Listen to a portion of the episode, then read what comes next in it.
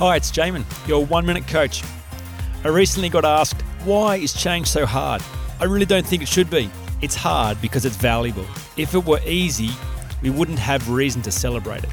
Real, meaningful change is not complicated, but it's also definitely not easy. It's simple and hard. The road less travelled is called that for a reason. Most people won't ever find a way to change the things about their life they don't like. Why? Because it's hard. They'll continue to do what's safe, comfortable, and easy instead.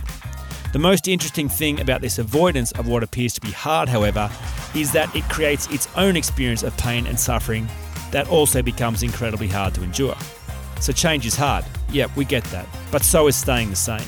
Therefore, if it's true that both the road less travelled and the highway of mediocrity have hard things, you may as well choose the hard that's actually going to be meaningful rather than hiding or playing it safe. For more information, go to oneminutecoach.com.au